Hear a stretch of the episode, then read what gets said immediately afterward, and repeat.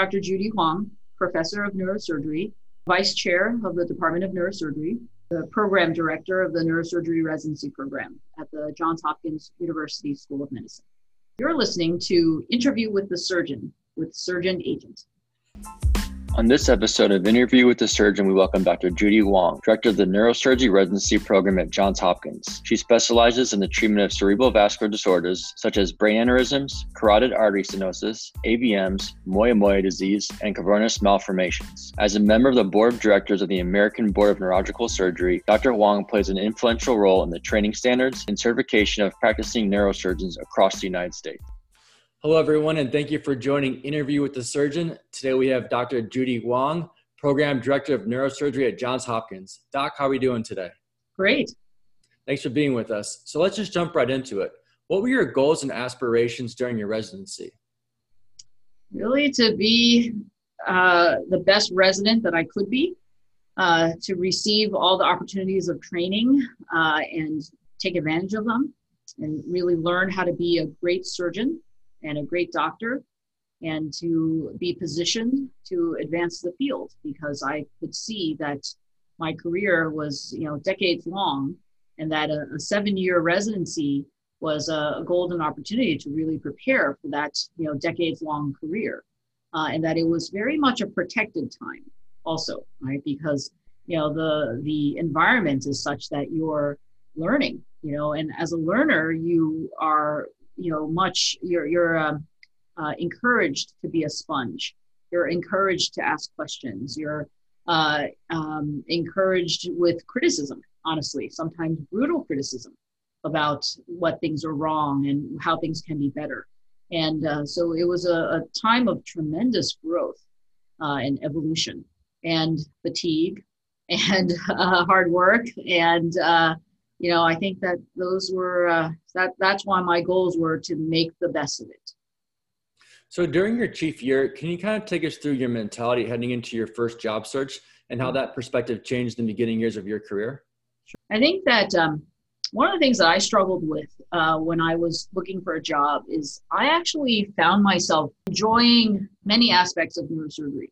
So that even though I was most interested in vascular, neurosurgery as a subspecialty, I actually enjoyed other types of surgery and I did not want to be pigeonholed into only doing one thing. So so I started off thinking, well, I could take a job that you know allows me to do some tumors, allows me to do spine. And I actually thought that that was my ideal position to be able to, to take a job that would allow me to do different things. Then when I started the job search, I realized like that kind of job is really very rare. And uh, and it doesn't really um, there's not a lot of those opportunities. And that most jobs really were a little more restrictive. And and uh, and and it didn't it was almost um, it was almost uh, contradictory to be uh, interviewing for one job saying that you know I'm interested in vascular and that's all I want to do. And you know this is my focus. And then you know heading to another job where clearly their need was for spine surgery uh, you know and and being able to actually make a point saying well i i could take this job and be a spine surgeon and and do you know take care of these patients and and do research in, in this problem. Um, so that was a little uh, almost felt a little um, um, unusual to, to have to be in that position. So that that was a, a strange uh, evolution of me coming around and realizing that I needed to focus, that it was not it was not going to serve me well to be looking at different opportunities that were totally different. Um, you know, and it, it made me realize what I really wanted also. Um, so I, I, think that uh, I had to change in my view of, of what opportunities I would I'd be willing to consider. Um, you know, I was sort of under the impression that you have to be a little flexible because good jobs are hard to come by uh, in academics. Um, and uh, I knew that I was positioned well with an excellent training, but but even with that, you know, it's a lot of timing. There's a lot of timing with respect to what opportunities are available at the time that you graduate, and and so I lived that, you know, in my chief year. That it was very much uh, timing and what was what was around at the time, and um, you know, it was it was totally different than every other experience in the past, where you know people go through the match and it's very organized. You know exactly how many positions each program has. You know how many programs are in each state. You know, so it's very uh, very much open and and apparent and uh, but when you're looking for a job it's not transparent at all and and there's even uh, interviews where you are invited for interview but there's not really a job. And uh, so that's that's another uh, uh, sort of a pitfall that is not apparent until you know people go and, and look at the opportunity and realize it's not really an opportunity. So there's all sorts of all sorts of uh, variations like that.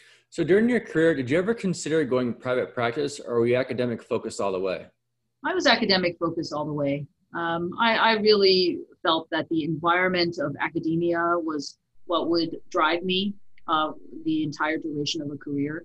Um, I've always been very um, committed to being an educator. I mean, even when I was in you know high school, I was a tutor. I just uh, really enjoy teaching and fundamentally understanding something in a way to be able to explain it to someone else.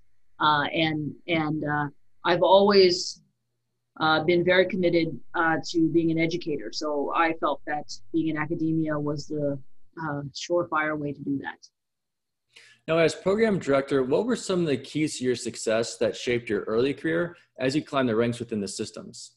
Well, I think you have to deliver. You deliver what you promise. Um, so you you know maintain excellence. You strive to do the best you can, and uh, fortunately for me, you know, doing the best I can worked out.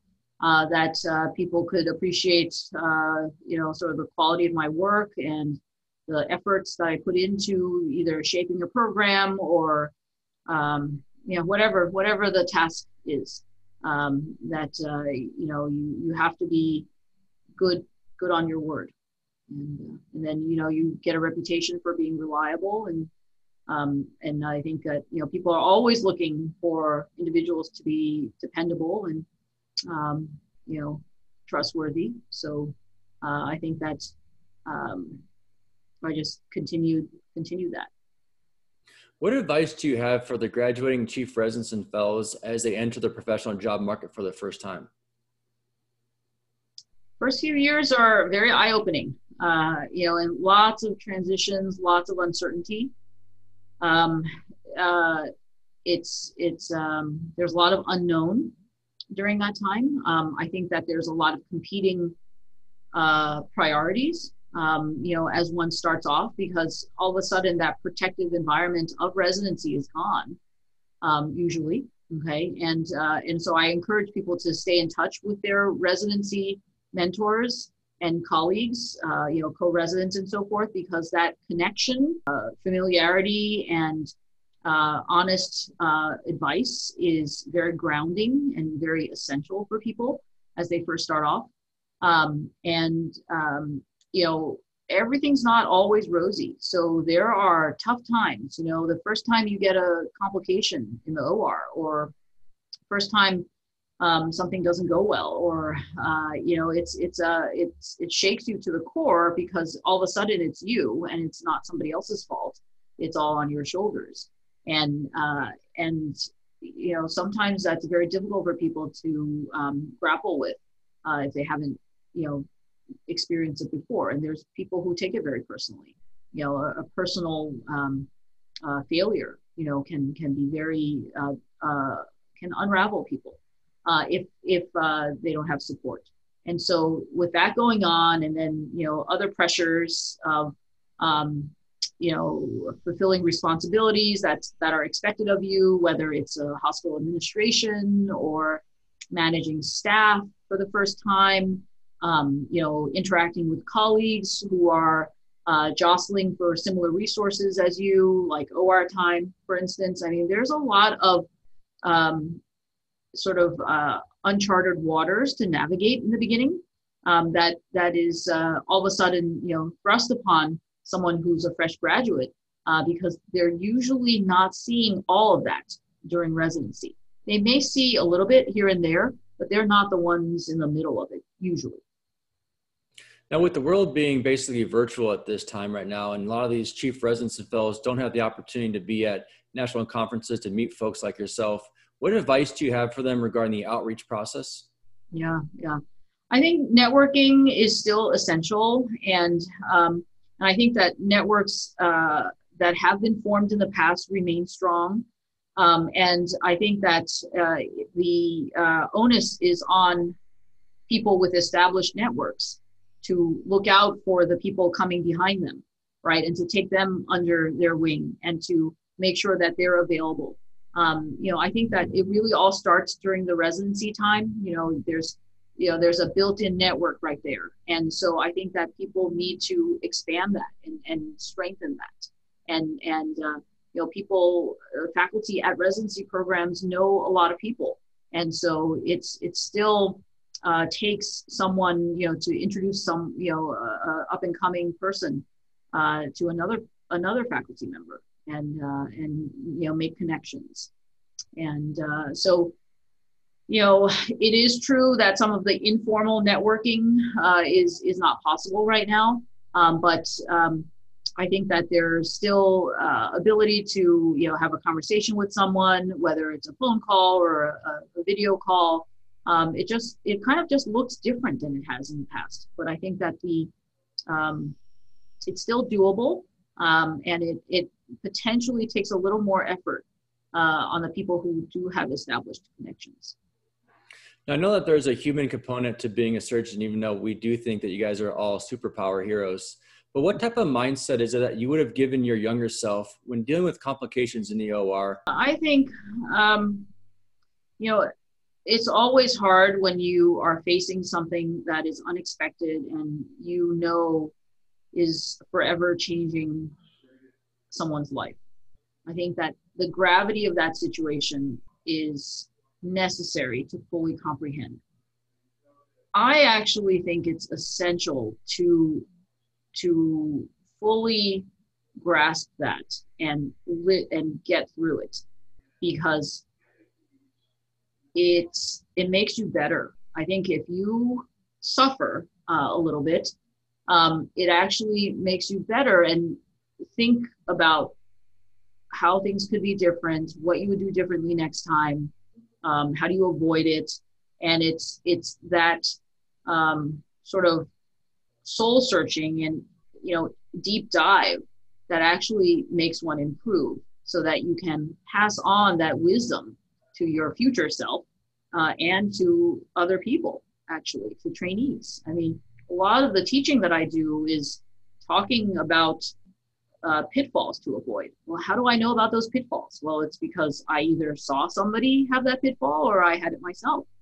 And so right and that's you know we we all you know those of us in education realize when we're training people and uh, you know teaching people to do things sure it's great when things go well but a lot of the times the really advanced learning is to learn what to do when things are not going well and uh, and how to stop it from getting worse and and a lot of times we can reverse disaster or impending disaster you know, or avoid it completely. That's the key.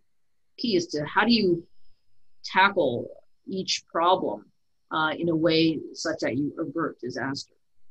So that's that's the key of being an excellent technical neurosurgeon is to never get yourself trouble and have the patient stay out of trouble. We hope you enjoyed this episode of Interview with the Surgeon. Until next time, stay focused and keep following your dreams.